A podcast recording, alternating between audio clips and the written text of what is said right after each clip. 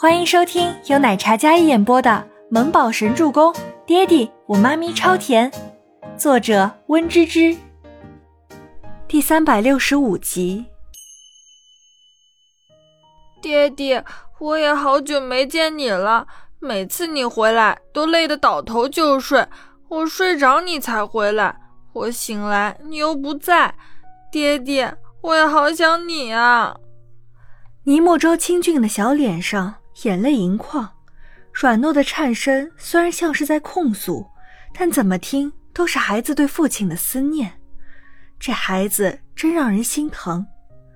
秦岚坐在轮椅上，神色微微变了变，虽然依然很强势的姿态，可是这样让人揪心的一幕，哪个旁观者会不动容呢？没关系，你陪你妈咪。周伯言笑着安慰说道。倪木舟回头看了一眼秦岚，那怯生生的眼神像一只受惊的小兔子。可是我们是一家人，我想陪妈咪，也想陪爹爹。倪木舟哽咽的声音说道。那头在监听的静觉司用纸巾擦着眼泪。哎，这太虐了，太虐了，听得他都想流泪了。夫人，饭菜带的都很多。不如让小姐他们一起吃顿饭吧。孩子无辜，才五岁，没爹没妈在身边，想着刚才吃的是冷的饭菜，我都心疼了。兰姨说着说着，偏过头去擦起眼泪来。是啊，夫人，周先生让公司起死回生，让他们一家三口吃一顿团圆饭，就满足一下孩子的愿望吧。毕竟孩子还小，又乖巧懂事，我都不忍心呐。阿叔站在秦岚身后，推着轮椅，也劝说道：“倪木舟就那么怯生生的看着秦岚，眼巴巴的样子，乖的让人不忍拒绝。都说吃软不吃硬，倪木舟这一出苦情戏，让秦岚都有些为难。他那探究的眼神一直看着倪木舟，似乎想看出点什么猫腻来。”如果倪夫人不同意也没关系的，能见到妈咪和爹地一起，周周已经很开心了。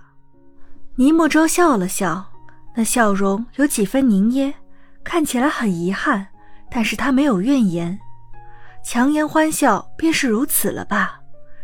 气氛有些低落，让每个人见了都感同身受的那份难过，没有怨言，没有哭闹和指责。却让秦岚心里生出一种很不是滋味的感觉。倪木舟没有要求什么，旁观者却着急的不得了。周伯言也一言不发，然后转身准备往自己的电梯方向走去。行吧，看在周先生这么为倪氏的份上，今天我就不追究什么了。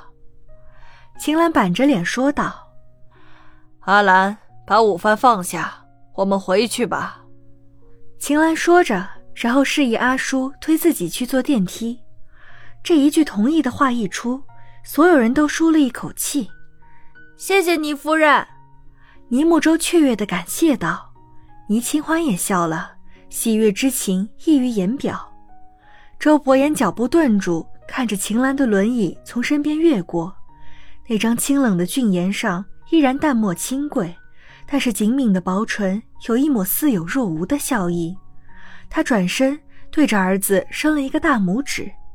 倪木舟调皮的眨眨眼，见他一秒变了眼神的模样，都说孩子单纯，但是他这儿子心智过于早熟，是个人精。走，周周陪妈咪吃饭。倪清欢没看到父子俩的互动，他站起身来牵着倪木舟的小手。倪木舟也顺势将周伯言的手牵着，然后一家三口往办公室方向走去。兰姨将饭菜摆好之后，笑着退了出去，将总裁办的门关上，笑得合不拢嘴。阔别多日，一家三口终于团聚。用完午饭的时候，周伯言在洗手池洗碗筷。爹爹，我刚才的哭戏，你觉得怎么样啊？倪木舟压低声音跟周伯言讨论道：“不错。”周伯言非常肯定的语气：“爹爹，说不定我再演演戏，就能撮合你跟妈咪了呢。”尼木舟认真道：“嗯，有什么条件你开。”嘿嘿，尼木舟笑容无邪。知子莫若父，这小子打的什么如意算盘，他怎会不知道？爹爹，我想给你和妈咪弄个基金。倪木舟说的很直白，清俊的小脸稚气却又帅气无比。他嗓音虽然稚嫩，但语气却也老道。什么基金？周伯言一边洗着碗筷，一边问道。倪木舟依然是一张天真无邪的笑容，就是养老基金呀，避免破产或者发生意外，这个基金可以确保你跟妈咪衣食无忧。至于投资的基金，我会出一份，你出一份，但是不告诉妈咪知道，怎么样？尼木舟说出自己的想法，虽然年幼，但站在周伯言的身侧，那沉稳的气场，就连一些大人都过之不及。不骄不躁，逻辑思维清晰，俨然一副谈判人的姿态。但是呢，用妈咪的私人名义申请，如果以后我要是不孝顺了，你或者不忠诚了，这里面所有的钱都归妈咪一人支配。尼木舟小身板站得直直的，这话说出来的时候，他没有半点怯场或者畏缩。周伯言洗碗的动作顿住，小子。换着花样坑爹呢！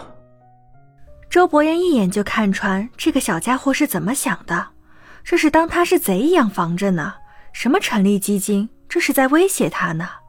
要是以后自己做了什么对不起他妈咪的事情，这儿子是要掏空自己，带着他妈咪远走高飞呢。没有，这是我为了你跟妈咪成立的，你跟妈咪享受待遇是同等的。只是万一呢？要是发生上次晚上那种奇怪的阿姨给你脱衣服的事情，那就……本集播讲完毕，感谢您的收听，我们下集再见。